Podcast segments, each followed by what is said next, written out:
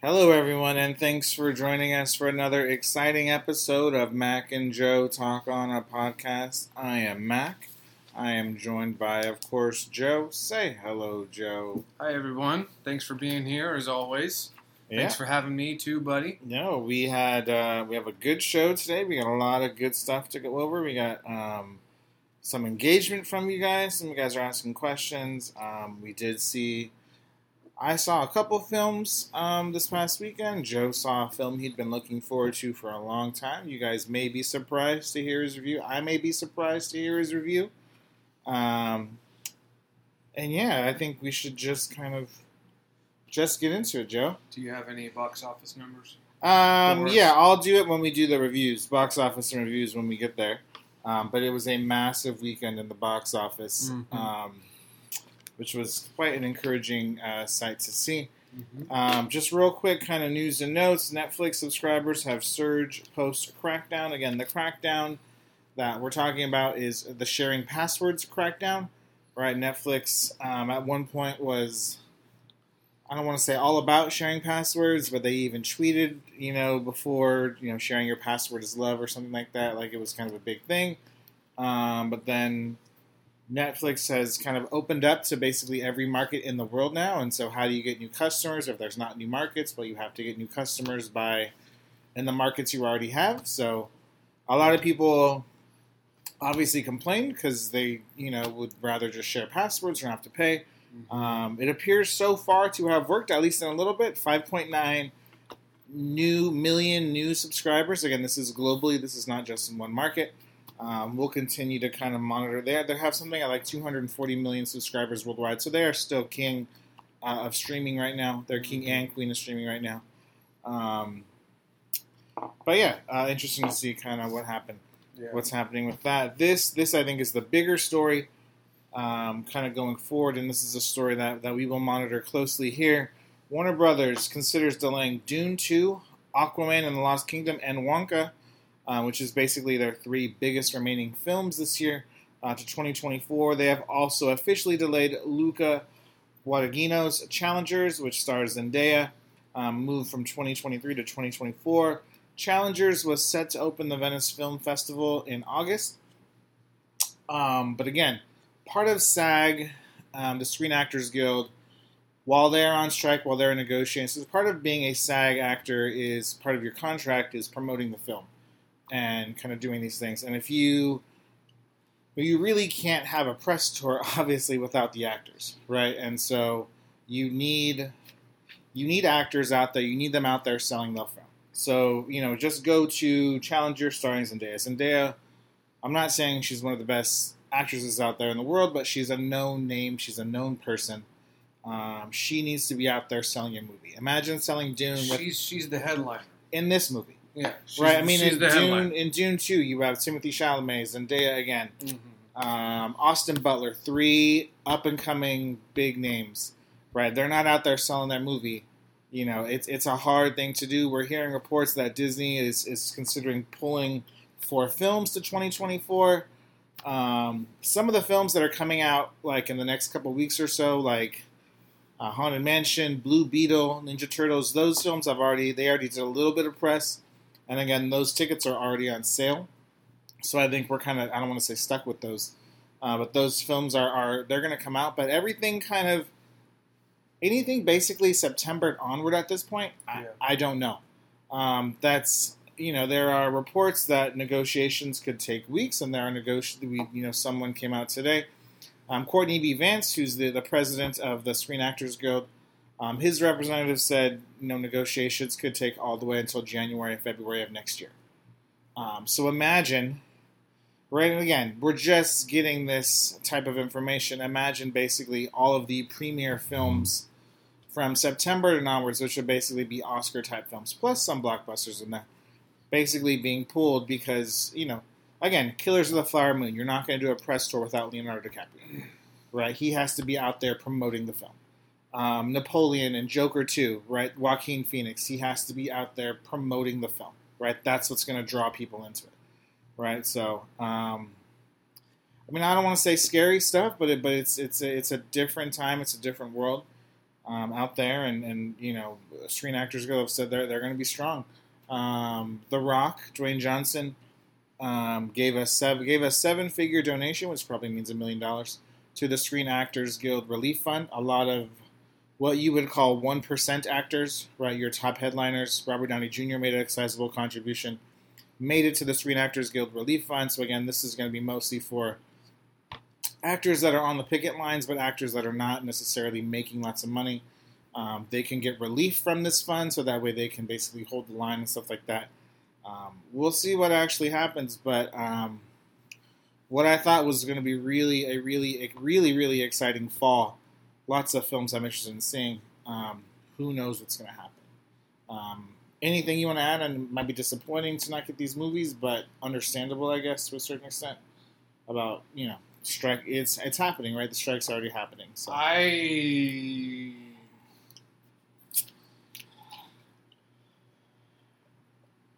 I'm conflicted about the news. Um, I wasn't really sure why they were postponing it. My initial intuition was thinking they were postponing it because they're trying to space movies out so that way they can, you know.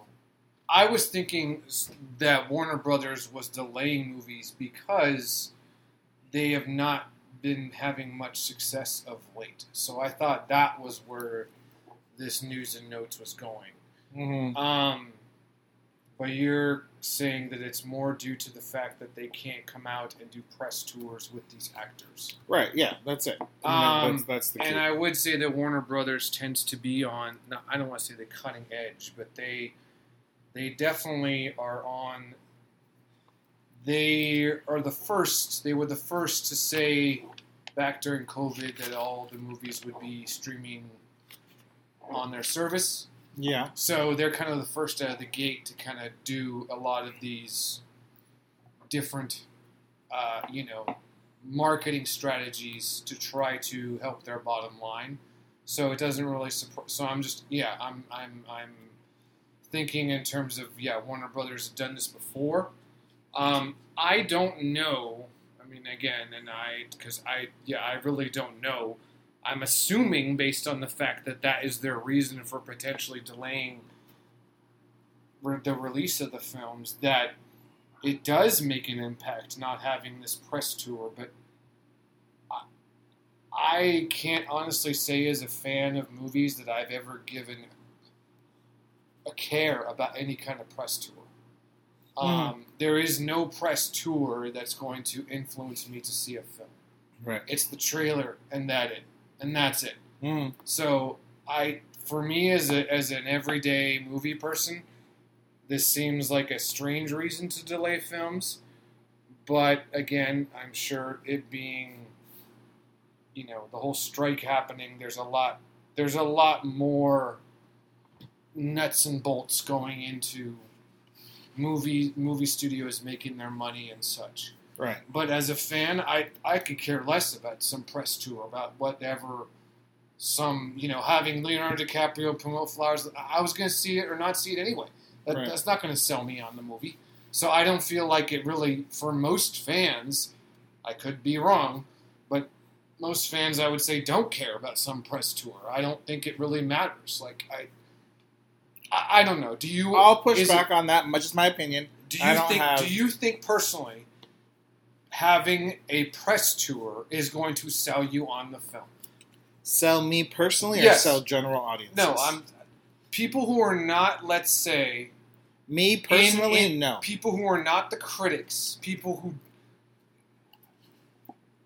Okay, fine. If you're going to push back on it, that's fine. But can you give me a give me an example of somebody who might care that is just an everyday fan? I think a lot of people that went to Barbenheimer. I think the press tour, Barbenheimer. like Barbie and Oppenheimer, this past weekend. Like there was Barbie had a huge press tour. It was a huge press release. Oppenheimer had a huge press tour, huge press release. Okay. They were out and about. Barbie did lots of press things. They did the whole. They built an entire Barbie house basically in Malibu. People came. It was an attraction. It got people excited for the movie. Again, these stars go out. They talk to people. They have premieres. They have red carpets. Right? It's a big thing to sell the film. They have they have advanced screenings. Is it always in LA? Uh, I, I don't think so. I mean, worldwide tours, right? I mean, they, they sell these movies worldwide for No, no, no, no. You're not understanding what I'm saying. Do they always have the the the press tour meet and greet where they have special premieres where you're talking about actors interacting with people and such? I think Red it probably depends on That's in. LA. Well, I mean, they open the movie worldwide. True, right? They will. You know, but Oppenheimer will have a UK release. They had a LA release. They had a New York release. So They they, had. They do multiple. so the movies nights. do not open at the same date around the world. Most of the time, they do. So then they can't be in every place at once. I don't They're not. They're not. Well, yeah, for two weeks. saying. For two weeks out, Oppenheimer will open the movie.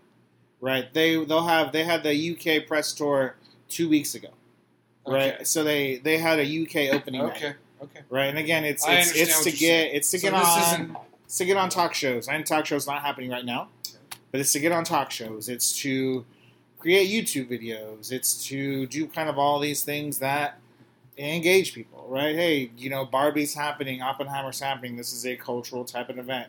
We have to go see it, right? Imagine doing an Avengers press tour when you're doing an Avengers movie without the Avengers, right? What do you talk about? How do you get excited? Yes, you're right. The trailer will get you going, I- right? But so yes, I, I for me, I'm I'm happy to see a trailer and the movie that interests me. I think you and I are on the same boat about how we feel about it. But I think a lot of people are swayed A by. lot? Yeah, absolutely. Okay. I mean, if they weren't, I don't think they'd be doing this. I just don't know that the everyday fangoer cares about a press tour. That seems like it's more like for the for the critics and for people who perhaps are in the area or people who have special connections that they can go to these red carpet things that they Mhm. know somebody Right, but these red carpet moments are spread I out don't. worldwide. I don't. But they're again. They're, they're not going to go to Timbuktu and and release. So don't. Yes, I yes they're spread Okay. out, but they're not going to some one thousand sit one thousand population Right. city. They're Sure. going to big places where there's money, where people with money are going to go. There's not going to be like everyday people going, or if they do, it's probably less likely. They're not going to be a ton of those people. It's going to right, be yeah, more, they're, they're not selling it's going to be more that, the like- elites that are going to kind of show off and Yeah, absolutely. and, they're and, getting and press and and, and, they're getting press and to the go. pop- they're getting in, yeah, hundred but, that, but percent. that has nothing. That's it. That's they sell magazines. They Okay. get influencers to go. They get people to take their picture. all right. Look at what Margot Robbie was wearing All at the Barbie. No. I, I Right, don't. all these I things- don't. I don't. right. Again, you don't Okay. care, and that's fine. No, I'm saying you're saying look at what Margot Robbie. I don't know what you're talking about. I don't. right because you don't pay attention to that stuff, and Okay. that's okay. All right. Right. You don't need that to sell a movie. Right. But a lot of people will see stuff like that. and, Oh, the Barbie movie's happening. Right. You you and I are in Okay. touch with what movies are happening because we do a podcast. Because I go to the movies every week. Most people aren't like that. Okay. Most people are unaware of what movies are opening up. Right. And so they see things that you know, there's a quote or there's a viral moment or, or whatever. There's funny questions that pop up on TikTok or YouTube or a Facebook reel, and it, they package it and they merchandise it and they sell it. Right? That's how people become aware of stuff. Right? They put stuff on billboards. They whatever. That right? has All nothing, these. that has nothing to do with the actors being there. Okay. They I mean, can- like a press can, tour they in can general. Put, they can put a billboard anywhere. I okay. I'm focusing. I'm focusing just on the press tour. I'm not saying that Sure.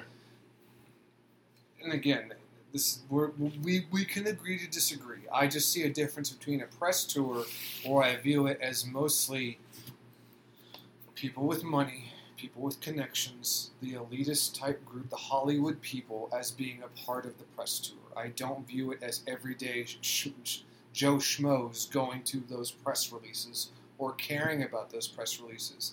And and I disagree that people won't know when movies come out because they're watching TV. They see trailers coming out. They have them at at, at, at, at specific spots, Super Bowl or during, uh, you know, important episodes of, of TV shows. hmm So I don't. I just view the press releases as being something separate from the Mm. normal everyday person.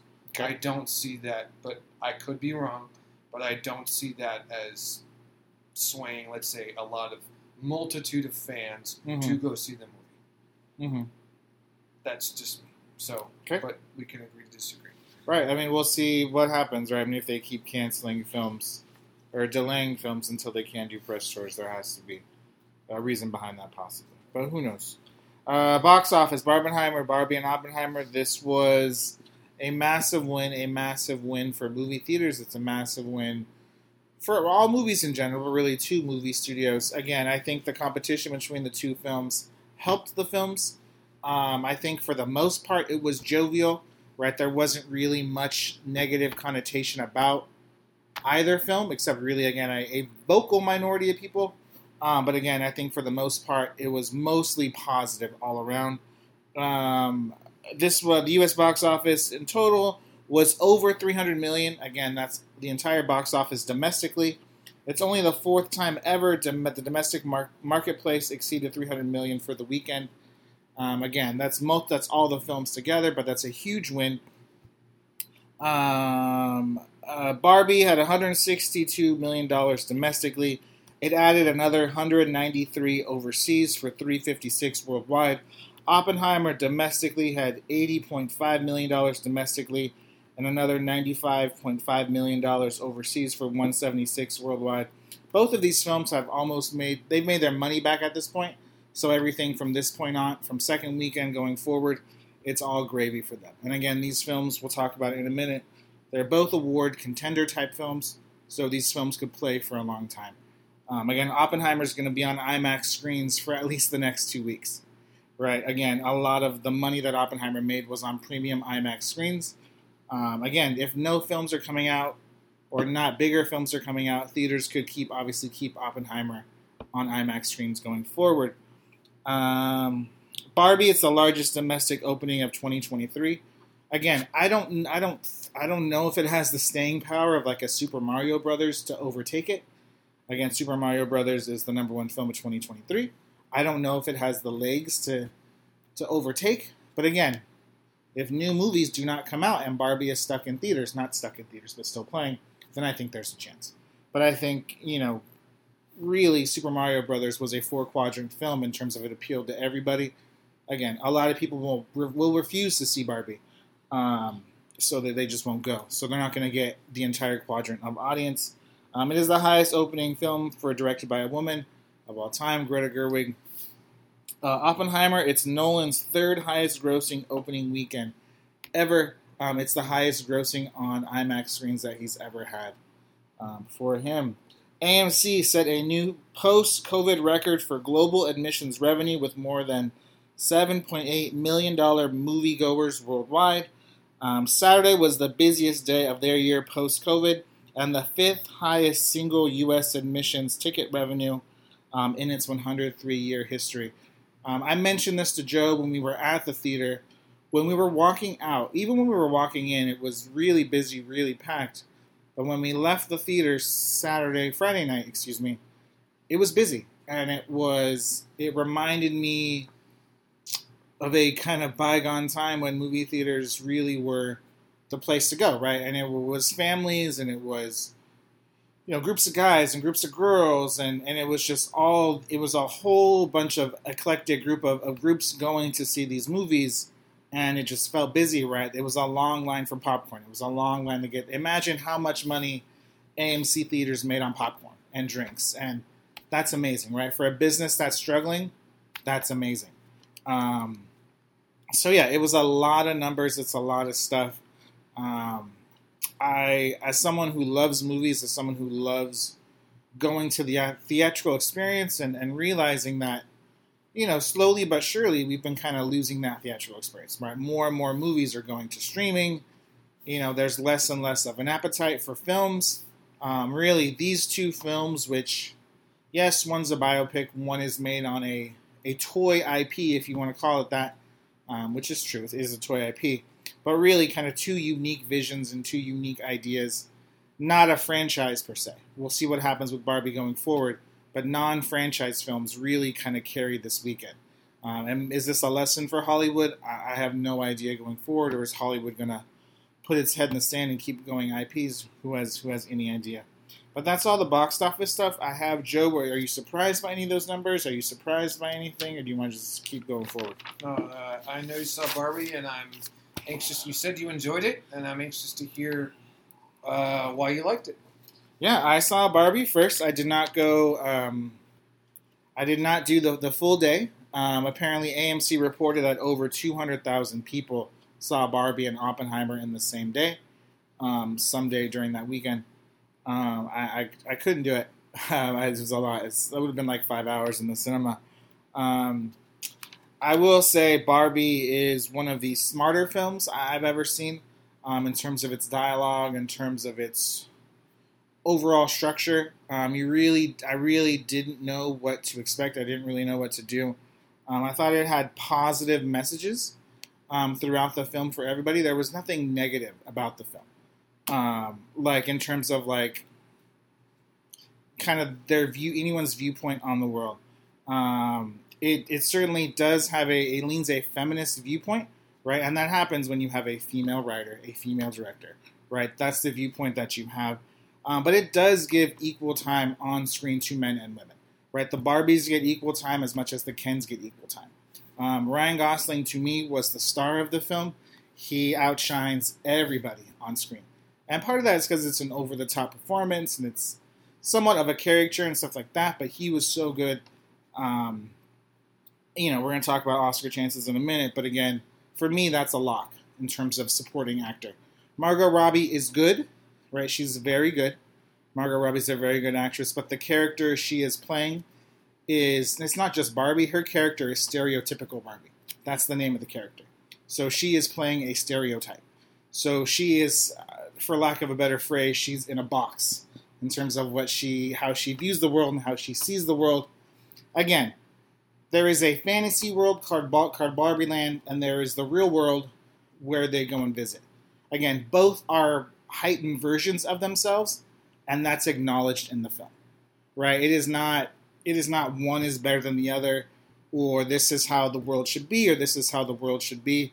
Um, there are problems in both worlds, and that's the idea, right? In Barbie world, it's it's ruled by not ruled by, but women have all the power, they have all these things, and there's an acknowledgement that hey, there's all these great guys in Kens, and they have great ideas, they're good people, they should be more involved, right? It's it's not it is not what bothered me, I think, about what I saw in the discourse, probably from most people that didn't see it, was that it was a men bashing film. And I didn't see that. Now, if you saw it and that's what you took from it, then maybe you and I just have a different viewpoint, and that's okay. Um, but I didn't see that at all. Um, I really enjoyed it. I really enjoyed the surprises at the end. Again, there's a scene, there's a musical number that happens. Ryan Gosling does the musical number. Um, so funny, so good. Um, again, uh, this this will make my top ten probably towards the bottom. Right, there's some films that I know I like above it. I know I like Oppenheimer more, Mission Impossible, Air. Some of these films that I've already seen, I know I like those films more than Barbie. But I think Barbie is a good watch. Um, I think it's good for all for for all. Again, it's PG thirteen. So if I was twelve or eleven, or if I had a kid that was 12, 11, 10, I wouldn't take my kid, right? There is some suggestive stuff, right? And that's why there's a rating there. Um, you know, it's not just, hey, we're Barbie dolls and we're to kind of hang out and have fun and make jokes. Like, there is a plot and there is messaging and there is an overarching theme of the film. Um, but overall, it was really good, and I can see why people love it, right? I can see why it's connected with so many people. Um, people of all ages are Again, you don't get that box office number without a wide variety of audience. Women are seeing this number in droves, but again, men are still making up a good portion of the audience of all ethnicities, of all backgrounds. You don't have to be a certain ethnicity to kind of to, to identify with this film. So, uh, Barbie, it's a, it's a big win for me.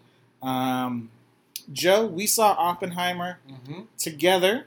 Yep. Um, I I can go first again if you like, or you can go first, Go ahead. or that works. you want me to go first? Just keep going, buddy. You're on Okay. a roll here. Uh, I feel okay, no problem. Um, Oppenheimer, um, Christopher Nolan. Um, I absolutely loved it. Um, it was a three-hour film. I was on the edge of my seat a lot of the time. Um, Christopher Nolan, as a filmmaker, um, I would say this is the most mature film he's ever made. Um, he, as a filmmaker, he has grown. He has kind of dipped into different genres. right? Again, I don't want to say comic book movie is a genre, but sci-fi, action, adventure, right? Kind of a lot of these things he's done, and he's kind of elevated that craft. I think to a certain extent, right? It's gonna, it's it would be hard for anybody to kind of top what he's done in that genre, right? He's just elevated it so much that you know you're you're gonna you're gonna have a lot of people, including myself, you'll never have a better comic book trilogy than The Dark Knight, right? That's a fair discussion. Um, I think this again, Dunkirk is a war film, so it does it is a informational historical film, but I think this this was to the next level, right? This is three hours. There's there's not a lot happening in terms of like action sequences or anything. They're really it's a lot of montages of them just talking and talking and talking and learning, right? The jump between the you know the forward time with Levi Strauss when it's in black and white to the perspective of uh, Oppenheimer when it's in color. Again, I thought was brilliant. It took me a minute to get there, but once I understood where we were, I was like, okay, that's genius. Um, it's, it's an historical film. It's it's something that in history, yes, I knew J. Robert Oppenheimer did the created the atom bomb. I had no other context about what it did or how it came to be or anything like that. Um, the film moves at a breakneck pace. Like it feels like once it starts, we're going. Right, this is it. This is J. Robert Oppenheimer. This is the person, and we're off. This is who he meets. This is how he gets there. Blah blah blah blah blah blah. This is the thing that sets him back. He meets Matt Damon, and we're good, and we're going. Um, Cillian Murphy, incredible. Um, I mean, just absolutely incredible. Um, I, he will 100% get an Oscar nomination, if not an Oscar win for this film. Um, I so good, um, so so good. The cast is absolutely huge, right? There are so many people in the cast. Again, I don't want to bring up press tour like I'm like talking about like we're arguing because we're not. But again, on the press tour, there are so many people that talked about, hey, I want to do this film, even if I got paid less or do more, because I want to work with Nolan, right? So Robert Downey Jr. talked about how he has, you know, he's he has a fifteen million dollar upfront payday. He took one point five million dollars to do this movie, right? Again, so Robert Downey Jr. not as good as Cillian Murphy, but again, he doesn't have a lot of screen time. But I thought Robert Downey Jr. so good. Right, Robert Downey Jr., known for Iron Man at this point because that's what he's done for the last 10, 11 years. But before this, Robert Downey Jr. was doing movies like Chaplin and Zodiac, and he was a great actor. Um, so to see him get back there and do do this type of work was incredible. Matt Damon, again, in and out of the film just because of how the story dictates it. But again, when he's on screen, I felt his presence. Um, Emily Blunt as the wife, not a lot to do a lot of the time, right? She's kind of relegated to the housewife role, which is probably what happened in real life, and I can see why that would frustrate her. I can see why she is bitter to a certain extent, right? The way she, the way Oppenheimer and her meet, she's kind of engaged to someone, right? She's already been married, like so she's you know, she's kind of a restless person to a certain extent, and the way they meet and kind of all these things. But she has certain moments, especially when they're in the White House at the end and they're both older, and she doesn't shake the other scientist's hand. She just kind of stares at him. I thought that was a key moment in the movie for her. Again, huge, huge cast overall. A couple other cast members that stood out. Josh Hartnett. Haven't seen him in a while. I thought he was really good in the film, again, for the little part that he was. Um, Benny Safdie does a great job um, as the scientist that kind of challenges Oppenheimer a lot. David Krumholtz, who's mostly known for the Santa Clause movies and done other stuff, he was Oppenheimer's friend. I thought he did a really good job. Right? Doesn't get he's he's David Krumholtz is often cast in the Seth Rogen movies, and he's kind of in that Friends, but he gets a chance to do a dramatic piece of work here. I thought he was really good. Um, Florence Pugh, not on screen a lot, right? She's she's not in the movie a lot, but when she's on screen, again, her character what happens to her character, the impact of her relationship with Oppenheimer, I think is important. I think it, it leads throughout the film. Um, so I thought she was good in the limited time she had. Um, for me, it's the best film of the year. It's the best movie I've seen all year.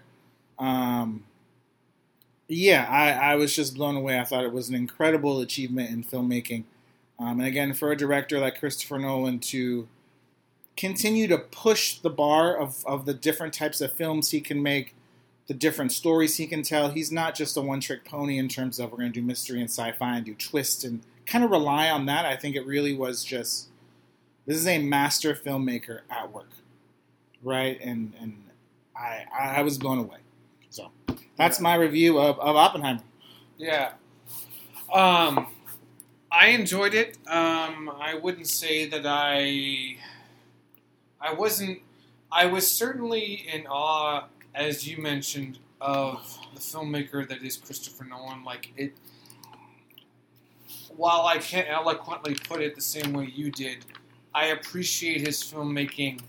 I did appreciate the fact that it kind of flashed back and forth between present and past, and that it was in black and white in the past, or you know that was he's he had done something similar, maybe not with the color scheme, but that was definitely reminiscent of of a Nolan type storytelling where it flashes back between present and past.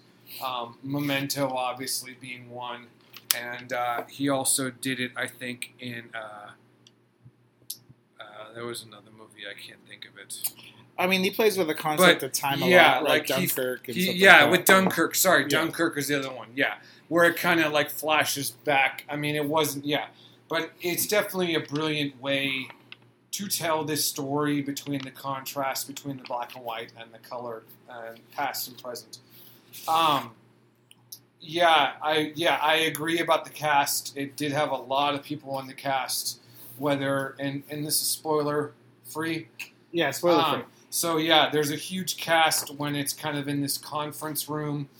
Um, there's a huge cast of scientists. Some of them have familiar faces. Um, like I said, when they're in this conference boardroom of sorts, I don't want to say anything other than that. Right. But there's definitely some familiar faces there. Um, some people, a person from Mad Men. There's the guy who's who was in Planet of the Apes. Yeah. I forget that guy's name. Uh, he was in Yeah, don't- I, I don't know if you remember who I'm talking about, but anyway, he was also in Public Enemies. Um, yeah, there was the guy from Stranger Things. The he was one of the scientists or Oh, Matthew Modine. I or mean, or a yeah. politician of some kind. Um, yeah, they had a lot of people, and I did recognize that guy from the Santa Clause. It took me a minute, but I recognized his voice because Yeah. he's he looks older now. Obviously, sure. obviously. Um, but he was he was good. Yeah, I know. I recognized him. I was like, huh, ten things I hate about you, guy. Yeah. Uh, numbers guy. Um, uh, I would I, I totally agree with you about Cillian Murphy. This was it was great um, to see him be in a, a such a powerful role um, for this film. Um, obviously, I had seen him be kind of uh, you know supporting roles, whether it was as Scarecrow in The Dark Knight or you know in in Dunkirk as kind of a side character. Um, it was great to see him have legs, and he totally shined. I agree, and I wouldn't be surprised if he does get nominated. I don't know if he'll win, but um, that was really really cool. Um, I would say, yeah. I mean, in terms of the acting, the acting was great. I mean, Josh Hartnett was fine. I thought Matt Damon was fine. They didn't do either of neither of those did anything to kind of wow me. Right. Um, yeah, it was nice to see Josh Hartnett back, although he was in another film somewhat recently. I could be wrong that I didn't see. But I Uh, thought- maybe, I, yeah. I thought he was in another film, but anyway, um, yeah, I hadn't seen him on screen in a while. Um, Emily Blunt, yeah, not given a lot. Um, in terms of the so in terms of the acting, the acting was really good. Um, in terms of the story, What about RDJ? Just curious. RDJ about- was good. RG, Okay. RDJ was good. Um, He was good. Uh, I don't know that he he certainly picks up. He has a lot more screen time later in the film, so Sure. you know, again, spoiler free. He has a lot more screen time later, and then you kind of see him really kind of be great in his acting role. Yeah. Um, you don't really see a ton of him until about midway through the film. Uh, yeah, the acting was great all around. Um, Okay. I mean, Hartnett and Damon were okay. Right. Um, I will say, in terms of the plot, um, and this is something that I mentioned too, uh, we kind of talked about after the movie. It's a three. Uh, it's over three hours. Um, I would say that it doesn't necessarily feel like three hours because, um, as I mentioned to you, there's like a thundering like music or sound effects that are going on during moments in the film where it kind of makes you awake. It keeps you awake. Yeah. Because it's it's it's trying to set the tone for what is happening. Like you're kind of feeling what it feels to be inside Oppenheimer's head per se. Um, you know, obviously the end. You, you can see the whole bomb thing happening and all. That's really really cool. Um, but I would say that at times it got really really loud, especially like in the first like 30 seconds of the film. Yeah. Um, again, we were in IMAX, so it's definitely a lot more deafening, or it's for effect. Um, yeah, it didn't feel like a three-hour film, um, but it was definitely a drama. Um, I, I, I, I concur with everything you said. This was not an action film at all. Whereas, you know, even in Dunkirk, there's some scenes where they got planes flying Yeah. overhead. Not that there was nothing to do with action here, but it was. It's certainly been a lot less. Um, this was not a Tenet film. This was not Inception. This was not any sort of film where there was any kind of special, practical special effects, Dark Knight, Yeah. anything like that. This was more of a yeah historical, a historical drama slash biopic of Oppenheimer, particularly around the time post you know towards the end of World War II, when he kind of gets brought in to to you know run the Manhattan Project. Um, so you kind of see a little bit about his about him growing up, not a ton, hmm but it really kind of gives you just like a whatever, like a six month snippet of, and then again, of course, it flashes forward to kind of the quote unquote present, but it's mainly centered around towards the tail end of World War II. Um, in terms of like the theme, I, there were times where I was kind. I wouldn't say I was bored because that's too strong of a word.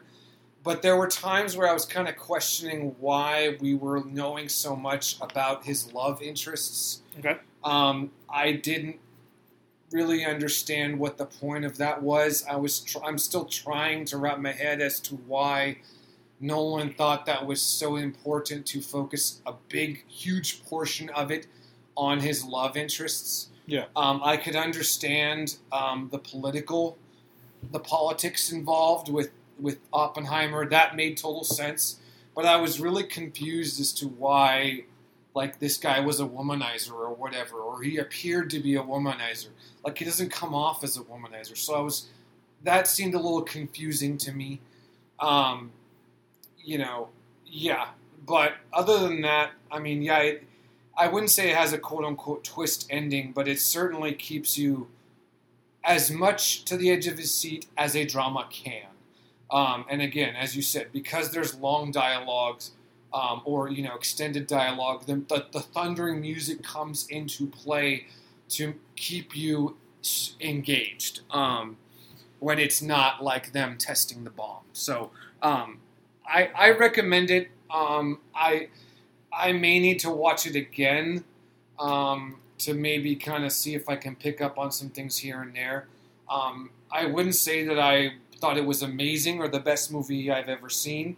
I mean, I haven't seen many movies this this year that are new. Um, I don't know that it would be number one. It would probably be in the top ten just because of the quality of the movie. But it's hard for me to, uh, like I said, I'm not, I'm not as mesmerized or blown away as you are um, at after seeing it for the first time. Um, but it is very, very good. Um, typical Christopher Nolan style and quality. Um, everything about it is is good and, and great, even. Uh, but I wasn't blown away by it. Um, but again, I, I might have to rewatch it.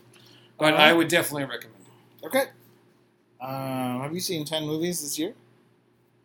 Ten total movies. I'd have to think about it. Sorry. Oh, that's okay. I, I, I, in terms of, are you talking? I assume you mean movies that have come out this year. Yeah, I, yeah, But we could probably include streaming movies on yeah. that as long as they're new. Yeah, I'd have to think about it because I don't. Yeah, so, and it's hard to keep track of the movies that I've seen right. That are on streaming per se, like whatever Apple TV movie came out. Not that I have Apple TV, just as an idea. Like Air is obviously on Netflix, you Or know, Amazon, right? or Amazon. Not that I've seen it, but I'm saying like that's a movie Yeah. that wasn't released in the theater, so it's. It was released in theaters. I saw it in theaters. Sorry, it was released in theaters. But there Anyway, are other movies that anyway, go straight to anyway, streaming. anyway, yes. anyway, yeah. So to Um, we got a about question that what are the Oscar chances for both Barbie and Oppenheimer? I think they're both great. Um, again, I, I, I, we have seen Oscar season is typically later films, right? September through no December, but we have seen films in recent years kind of stick around all year. You don't have to look much further than last year. Everything, everywhere, all at once was a spring release uh, because of the uniqueness of the film, because the way they connected, the originality, the reviews, all that stuff. It just stuck around all year, and then it ended up sweeping the awards. Again, there's lots and lots of films potentially coming out this year, right? War awards contenders are everything from Joker 2 to Napoleon, Flowers of the Killer Moon, right? There's a, there's a whole slew of potential award films that we just haven't seen yet. Uh, Dune 2, right? All these things. Um, but I think these two films, they're going to get a big, um, they're going to get a big budget to promote their films in terms of, of Oscar releases, right? Again, you basically have to campaign for Oscar nominations and stuff like that. Um, Barbie, I think, could get everything, you know, Best Picture, Best Writing for sure. I think that's a lot. I think writing and Ryan Gosling are locks, right? Again, original screenplay. I think th- those are locks. Um, unless it falls into the adapted category, I don't know. Um, production design, I think, again, was is an easy choice for them. Costume design, I think, is an easy choice for them. Um, but I, I could see again Margot Robbie being the producer. I could see her getting something as well. Um, Oppenheimer again, you know, not visual effects, but you know, production design. Again, they basically built this new city just like they did in real life, kind of from the ground up. So again, the detail to production design, the detail of the atomic bomb, um, kind of all these things. Again, I think Cillian Murphy, Cillian Murphy, and, and RDJ are really the only actors that I see getting nominations. Or and again, Joe's correct in the Matt Damon, Emily Blunt would be the other closest ones, I think. And they're both good in the movie, but I don't think they're in it as much as the other two to have so much of an impact. But I think Cillian Murphy, I think, is a lock for it. Um, and yeah, I mean, I just, I, uh, again, this weekend is is really a historic weekend for, for studio films and for these two studios in particular. Um, so again, I, I think the Oscar voters will remember that when the time comes, right? That this was a big, big weekend for movie theaters and, and all that stuff, and a, a real, really culturally significant weekend um, for, for for cinema. So, um, Joe, let's let's just skip to the next one uh, and do a little game. Okay. Um, so, thought we'd have fun. Joe's been asking to do a game again for a little while. I thought we'd do something fun. Um, Christopher Nolan has had 12, with the release of Oppenheimer, has had 12 films come out. Is it safe to say he's still your favorite director, or are we waffling on that? I don't want to speak for you. Uh, you mean of all time? Sure, we'll go all time. Because he wasn't my favorite director of all time. I was Steven Spielberg. Steven Spielberg's your favorite director of all time? I would say current directors, yeah, and then Denis Villeneuve will be a very distant second. Distant second. Okay. Um, so what I thought just because of do- sheer number of films. Right. Although the ones he has done, I think, have been very, very good. But he um, would be number two. Yes. So 12 films um, that he has done. Uh, what I've done is I've gone on Rotten Tomatoes and I've gotten the aggregate score. So it's the average of the audience score and the critic score, and that's how you get the score. Um, so uh, Joe's gonna put these films in this ranking, and then we're gonna see how he does. Again, this is not Joe's perspective of how he sees the films, right? This is how he thinks general audiences and general critics uh, view the film. The lowest film he has in terms of a percentage point is 68, and the highest is 94. So he has nothing rotten on his resume. It's all positive tomatoes uh, so far. Um, there is one film that Joe has not seen, um, which is Following. That film, Joe, was at 72%. So it was one of his lower films. It was his Mhm. first film. So we're going to take that off the board because I think that you are correct. That'd be unfair for you um, to do it. So let's start at the bottom and let's just guess what you thought the 68% film is. So we're gonna do it by that. We're not gonna do it by the film and say percentage. We're gonna go by the percentages. That's what you want to do. Yeah, if that's okay. Can you okay, read it that way? that's way? fine. That's Okay. fine. So we'll just go from bottom to top. And then I'll, I'll percentage wise. yeah percentage wise, Okay. and then So- I'll I'll go after and kind of do what it was. Okay, so 68% for me, looking at the list of films, I have to say this one probably would be the worst in terms of critic, whatever, the Rotten Tomatoes score aggregate. I'm going to say it's got to be this movie. No, I can't think of a. It's good, but it's not, certainly nowhere nearly peak Nolan. Insomnia. So I'm saying Insomnia at 68. The next percent, let me know when you're ready. Yeah, so seventy three percent, right? That's what Seventy-three now. percent is the next one. Mhm. Again, trying to think about uh, movies that were quote unquote well received or whatnot. Um, the next one I'm going to say at seventy-three is Tenet. Okay, seventy six percent. Seventy-six for me, I'm going to say is Interstellar. And then we have now we're in the eighties. Is that correct? Yeah, 84%? eight- eighty-four. I'm going to say The Dark Knight Rises. And then we're at eighty seven percent. Eighty-seven. There's two of them. I'm going to go Okay. with The Prestige and Inception. Okay, and then we're at ninety There's, two. there's right? two 92s. I'm going to go with Memento and Batman Begins. Okay, There's two 93s. I'm going to go with Dunkirk and The Dark Knight.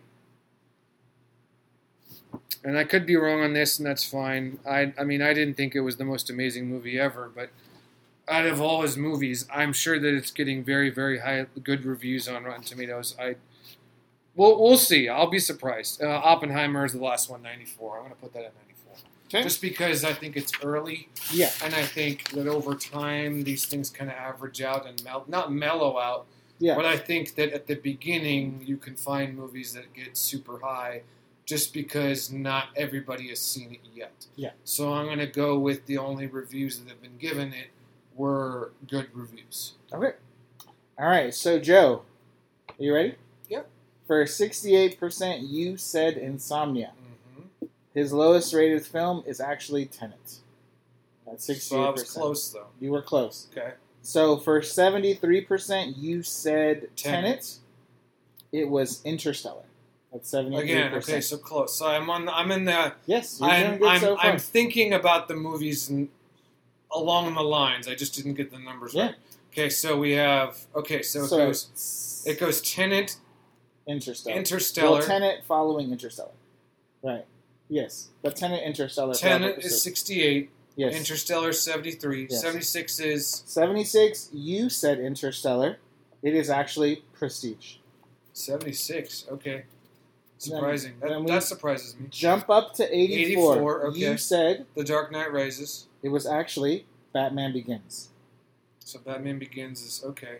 They actually rank The Dark Knight Rises higher than Batman Begins. Okay. Audiences and critics, yeah. All right, sure. For 87%, you said Prestige. it was actually Inception. Well, 86, Oh, it's two they're Inceptions. So you were right. Yeah. Yeah, so you said Prestige and Inception. Yes. Inception was correct. Yeah. What's From one of them? one? Dark Knight Rises was 87%. Okay, so close. Yeah. so 92, I was way off in Insomnia then. That's, that's crazy. 92%. Really, there's a 92% for Insomnia. Or it's in the 90s. That's crazy. Yeah, so 92% That's crazy. you said Memento and Batman Batman Begins. Begins. That was, was- Batman Begins is wrong. it was Dunkirk and Insomnia. I cannot believe Insomnia. I mean, it's good, but it's not that good. So 93% you had both The Dark Knight. And Dunkirk. And So I was close with Dunkirk. So 93% is Memento Okay. and Oppenheimer. oh, the, At the, 94%. the Dark Knight's The got Dark Knight's the number one movie that he has okay, ranked. okay, So I thought that was a fun little game. There. Yeah, it was. Um, we did have a, a ranking, a Matt Damon ranking. I think I want to give it a little bit of time and do a full top 10 because I think that's actually a great list Okay. uh, ranking. So we can hold on to that unless you want to rush through No, that's okay. because we do have uh, to get through some theme park stuff, which we Mhm. normally don't have a lot of. Yep. But we did have a question, and I wanted to get to this question. Yeah, it's a good question. Um, we are going to Disneyland for the first time in over 10 years, and I've wanted to go badly ever since we started listening to this pod. I'm glad we got you guys encouraged to go.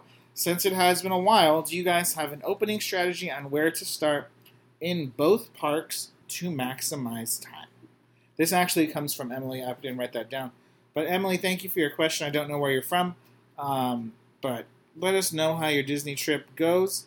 Um, I do have some news for myself. I will be in Disneyland and Universal Studios in October, so I will be able to check out Mickey and Minnie's Runaway Railway in Disneyland, and I will check out um, Super Mario Land in Universal Studios, Nice. and I'll be able to give that um, as news for you guys. Joe, I think this is a really good question. hmm Um, let's start in Disneyland. If you had to go and pick an aisle first, or pick a lane first, pick a land first, where would you go first to maximize time? What's your opening strategy? Well, I would say my opening strategy was your opening strategy. So I wouldn't. I mean, what I would do would, is not necessarily to maximize time. So maximizing time is not may not coincide with what is it that you want to do first. okay, do you know what what So- you would? But that no, I'm saying Yes, I understand they're I'm trying different. to Yeah, yeah. I'm trying to focus on the question, which is what is it? Where do you need to go to maximize time? So if we're going to start with Disneyland, you have to go to the Fantasyland rides because there's no fast passes for those. Again, there's no more fast passes anyway, so you probably need to get the genie. So that would be number one. But again, only Mac has used that, so you have to remind me of the levels. But I think you have to pay. What is it like ten dollars a person? It's like fifty dollars a person for the base model of the genie, for the lightning lane. Yeah, fifty dollars. Yeah. Yeah. Holy crap! I thought it was like fifteen No, just to get, you have to pay for your ticket, and then Lightning Lane edition is fifty dollars. And that's the base one. I thought there was different levels. No, there's only one level. You and then for certain rides, you have to pay per ride. yes. There's no lightning lane for let's say Rise of the Resistance. That's the that's that you have to pay the extra yes, one. that's what. Yeah. Yeah. Yes. Okay. So, but it's fifty dollars. Okay. Well, uh, that's expensive. Um. Uh, Yes, again, I have I haven't gone in a while. Um, I would say opening strategy for Disneyland is to go to hit up the Fantasyland rides. Um, again, there's different details you have to think about. For instance, are you going for two day trip, four day trip, whatever? If you're trying to go, let's say hypothetically it's one day, you really kind of have to pick a land um, and know that you're probably not going to get on some rides. You're not going to be able to ride some of the rides on the opposite land. Um, it's just by sheer time. So two days is probably better. That way you can spend one day in each park. Um, Disneyland, you're going to Fantasyland rides. For instance, you need to go to Peter Pan first, just in terms of that to beat the line. Um, yeah, Peter Pan first. That would be primary. All the other Fantasyland rides, you can. There's a, there will be a little, little bit of a wait, but the Peter Pan one, Alice in Wonderland would be the next one. Those two are usually the longest lines. Um, in terms of maximizing your time, so again, you would get the Genie Plus and you would immediately reserve uh, a ride. Uh, I want to say it's either Space Mountain or Indiana Jones the minute you can. So, right, it the Lightning works the same as the Fast Pass. Yes. No. Um, so with the Lightning Lane Genie Pass, you can only use it for one ride at one time. So you probably wouldn't want to blow a Genie Pass like right away, right? I mean, if the wait's under half an hour, don't don't waste a Genie well, then, Pass. yeah, then yeah, chime in. Uh, so Joe's 100 percent right. isn't isn't that what? Well, the- ahead. Isn't that the way it was before? So before you could get like unlimited fast passes for any ride. Okay. So before I would walk in, and once the park opened, I would get a fast pass for Space Mountain in 15 minutes. Right, even though the wait was only 20 minutes, I'd get a fast pass right Yes. away. And so you're saying you can't, You can do that now, but but I would try and hold on to get it when it's later, when it's busy, so that way it can my my lightning lanes add up. Right, I, I, if I if I want to go on What do you mean? if I want to go on Space Mountain later, yes. right, I won't be able to get a lightning lane later for that because I've already used it at eight o'clock when the line was only fifteen to twenty minutes So you can only use it for for the for, for a specific for a ride, ride one time. One time during the day. Right, Indiana Jones, I can only use it one time. Haunted Mansion, I can only use it one time. Right, I mean Space Mountain, I can only use it one time. But that, I don't think that would really matter unless you want to ride it more than one time. Right, so yes, you're probably right. So if if you don't want to ride it, if you only want to ride it one time, then yes, you can get a lightning lane pass right away. Um, I think if you're gonna do Fantasyland, the only ride you need to really ride is Peter Pan right away. As Joe mentioned, you can everything else, Snow White, Mr. Toad, um, Alice in Wonderland is long. yeah, I mean all of those. None of those are gonna go past twenty to twenty five minutes. Alice in Wonderland does. Teacups. Um, That's not what I'm talking about.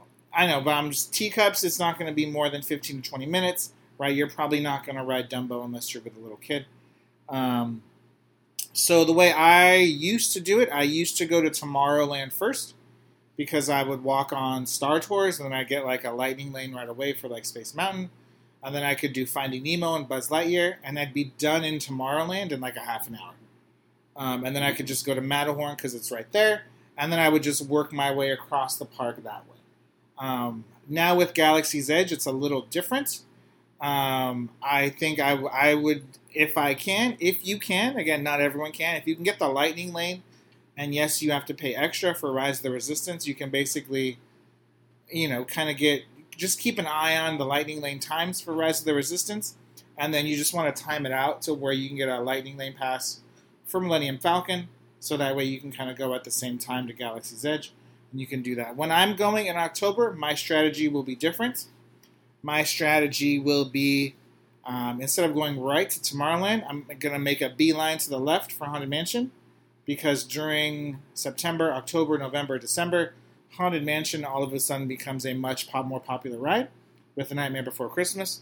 So when I am there in the fall, I will walk on to Haunted Mansion as my first ride. Again, because for me personally, that's the ride I want to go on the most. So I don't have to use a lightning lane right away on Haunted Mansion. I could just walk onto it right away. While I'm there, maybe I backtrack, and go to Indiana Jones. If I want Pirates of the Caribbean, because I'm already there, kind of in that row. Um, I haven't been on Mickey and Minnie's Runaway Railway yet, so that's a different um, type of experience. That ride is just like Rise of the Resistance. It's the extra lightning lane cost. So if you want to use Lightning Lane for that, you will have to pay. Um, I've been trying to keep an eye on wait times and stuff like that. Again, Rise of the Resistance and Mickey Minnie's Runaway Railway are, are usually over an hour. Right now, everything else is kind of, you know, the 25 to 45 minute type of a range, right? It's not crazy. Um, there's someone that I trust that, that runs a, a different YouTube channel for Disney. If the if the wait time is under half an hour, just get in that line right? Because even when you have Lightning Lane, you're still going to have to wait in the queue to a certain extent. It's still going to take you 15, 10, 15 minutes to get on, usually, not all the time, right? But the Lightning Lane only cuts you up so much to get to the front. Um, if you're in Disney California, my suggestion will always be go to Radiator Springs Racers first. Right? I think that is still the most popular ride, even with Avengers Campus. I don't think Spider Man the shoot 'em ride is I think enjoy it. It's not as popular as um, as Radiator Springs Racers. I think Radiator Springs Racers is still the most popular ride. Um, and then maybe get a lightning lane for Guardians of the Galaxy because that will be the second most popular ride um, there. But I know people that have gone. Um, they've immediately walked on to Pixar Pier and they rode Incredicoaster three times in a row. They just got off and on, off and on because that's the ride they love. That's what they want to do. Incredicoaster will get a little bit longer as the day goes, but if you go right away in the morning and Incredicoaster is something you want to do, you can ride Incredicoaster for about an hour or so. You're basically just walking on, right? Toy Story Midway Mania. Kind of once that initial rush is over, once that second crowd comes in, that kind of slept in, or they maybe had character breakfast or something, um, that's when they'll kind of spread out and go from there. Um, but again, I think part of it is based on the time how much time you have. Joe's correct on how many days you have. If you are willing and able to get the Genie Plus, the Lightning Lane, I think that's a huge factor in your decisions. And, and otherwise, really, I, I don't think you can go that wrong. Um, part of it is, too, a lot of people will go, a lot of people make it a point to get a character breakfast or a character lunch or a character meal. So again, or they, they want to go to a specific restaurant. A lot of people want to go to the Blue Bayou so a lot of that is dependent on when you can get a reservation and stuff like that.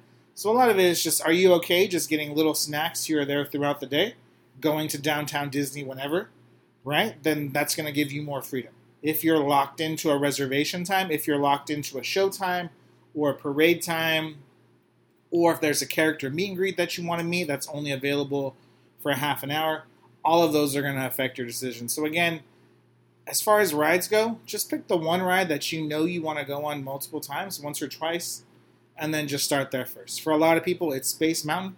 For a lot of people, it's going to be Galaxy's Edge. If you want to be one of those people that walks straight to Galaxy's Edge right away, do it.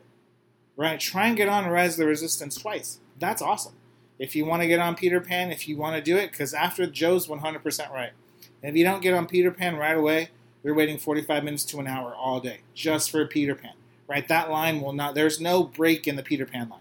So if writing Peter Pan, writing those Fantasyland rides, if you have little kids, it's that important to you, do it right away. Mm-hmm. Or you could do the opposite and walk into Fantasyland ride and ride every other ride. Just walk on and just skip Peter Pan. Yeah. So do it however you guys like, but I'm interested to hear. Um, you know, a lot of you guys have been to Disneyland. A lot of you guys are listening because of your love for Disneyland or theme parks because um, we talk about it. So you know, if you guys if you guys have any suggestions, let us know. I'm more than happy to share that um, with you guys as well. And as far as Universal goes, I would have always said just go to um, uh, Harry Potter Land, right? Because that's you go first. But now with um, Super Mario Land, I don't know. I haven't done it yet with Super Mario Land, so I'll have to keep you guys updated with that. Joe, there's some exciting news in theme park land. Yep. There is a new $2 billion theme park and resort as big as Disney's Magic Kingdom, which is in Florida. It's coming to Oklahoma. Um, part of the pedigree of this park is they have 20 former Disney Imagineers that are working on this park. It's not going to be themed to any IP. The IP is America, Mhm. Joe, so it's going to be everything from like a wildlife section to a Yeah. historical section. Nice. Um, they're going to have roller coasters. They're going to have water rides. Mhm. It's going to be a big, big thing. Again, there are theme parks in the Midwest, right? But this looks to try and take it to like a new level, right? People think of theme parks, they think of Florida or California. Yeah. This could potentially be a game changer, right? I mean, but it sounds pretty cool though. If, you're, Yeah. if you're a fan of coasters yeah, and stuff I mean, like that, I mean, there's just some artwork now. It's obviously in these infancy stages of development, but yeah, I, I forget what the title of it was. It was yeah, it had it had the word it had the word America in the title. yeah, Um, and yeah, uh, kind of. I mean, I've never been to Oklahoma, so I don't. I couldn't tell you, but anything about it. But I think the article that we read about this theme parks mentioned something that this could be a staple for this. This could be a staple for the state. Uh, well, meaning spending two billion dollars. It Yeah, needs to be a staple. yeah. So it's yeah. Uh, It's a way to draw tourism. Yeah, it's a way to draw people in. I and- didn't know that it had- didn't have anything to do. I mean, yes, Disney. It's There's nothing so- to do with Disney. nothing to do with Disney. This is Nope. just a theme park. This is just a bunch of investors okay. they got with the state of Oklahoma, Okay. and they're going to build this. That sounds kind of Disney has Disney Imagineers, former Disney Imagineers. but this is not in any way tied to Disney. Okay, and so the Imagineers, former. Imagineers, are going to help create it, interesting. right? So they have pedigree in terms of creating lands Yes, and rides and stuff. Yes, But it- interesting. it's not a Disney theme park interesting at all. Interesting. Okay, that okay. I understand now. The reference is as big as Disney's As Magic big. Kingdom. Okay, got it. But yeah, got it, it's not no Okay. no Disney thing. interesting. So it could be interesting again. Um, I'm not going to pretend like I'm an expert in Oklahoma theme parks. Yeah, me neither. but there I know that there are plenty of, of, of exciting and big and you know well traveled theme parks throughout the entire United States, Mhm. certainly in the Midwest. yeah. Um, but again, this looks to, to speak to, to people, and if people are excited and they want to go, that's awesome. yeah. Um, and again, if you're the state of Oklahoma, right, again, just like all states, you're looking for tourism dollars, you're looking to bring people That in. That was what it said. Yeah, it was talking about. Yeah, it would help with the tourism. Yeah, you just got to get people in to pay taxes and Yeah. spend money on hotels and yeah. businesses and restaurants, and, and that's that's the idea, right? I mean, that's why Yep. you know Florida is so big on tourism because that's where they get so much of their tax dollars, right? Kind of all those things. Um, DreamWorks Land is coming to Universal Orlando. Um, again, this is going to be an entire new land in Universal Orlando. Um, if you know the layout of Universal Orlando, um, it is um, just in the regular park, the Hollywood Park, not on Islands of Adventure. Okay. Um, it's going to be where the ET ride. It's going to be behind the ET ride. I assume that means the ET ride's staying, but I don't know that for sure. Mm, Um, which would be sad if it left because obviously it's no longer in California, but it's still there in Florida. that's cool.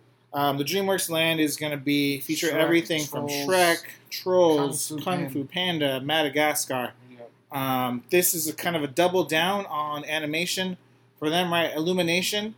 Um, they also own Illumination and DreamWorks Animation. So Yeah. Illumination obviously is Super Mario World, Shrek. where they're Or uh, Despicable uh, Me. Despicable Me. Yeah. yeah. So again, in, in Orlando, they have a whole land Mhm. for Despicable Me, not Mhm. just the one ride. There was multiple rides Nice. for Despicable Me, and then of course Super Mario World, which is an Illumination movie. Yeah. Um, they're kind of doubling down on that. So again, um, the idea of trying to get more kids parks, um, kids rides, and stuff like that. Mhm. Um, that's one of the I don't want to say complaints about Universal Studios, but the Universal Studios is a little more adult than say like Disney Magic Kingdom Yeah, yeah, yeah. right? Disney is is more. They want to say that every again, not every ride is for everyone, but Disney's thing is every ride anyone can ride. Yeah. Um, Universal has more roller coasters and more things like that, which not Yeah. everyone can ride. So Yeah, the yeah. idea of bringing in more kids and more families to the park, Kid friendly. that's the idea that they want. They you know bringing kids Mhm. because then again the parents you know they're buying four or five tickets, right? It's just yeah. all these things. Um, so yeah, I think that's all the time we have for today. Just a tease on next week's episode. We're going to look forward to August. Again, right now there are films scheduled to be released. There are TV shows that are scheduled to be released, streaming shows that are scheduled to be released. We will update you guys if there's any other um, delays in films, unfortunately. Yeah. Um, and we also are going to rank Matt Damon's top 10 films. Again, we wanted to do it. I think we both did it this week um, in terms of having it ready. But because I wanted to get to the other stuff, I wanted to get to the game. I wanted Yeah, to yeah, give yeah. this top 10 the proper time it needed because I think it's an interesting top 10. Yeah. I was for sure. going down his filmography and it was like, Mhm. yeah, I didn't don't remember all the movies that Yeah. he did, but he's been around for a long Yeah, time. he has. So I want to give give give that the proper time Mhm. um, so we're not just rushing through it um, as well. Um, if you, if any of you guys saw Barbie or Oppenheimer this week, please let us know your thoughts. I'd be interested to see uh, maybe if I could set up a poll um, to see how many people went to see one versus the other, if they saw both. Interested to see what our audience um, is watching. Um, but yeah, I think that's all we have. As always, please like, share, comment, rate, review, and subscribe. You guys are amazing. And I will talk to you next week, and Joe's going to take us out of here. All right. Take care, everyone.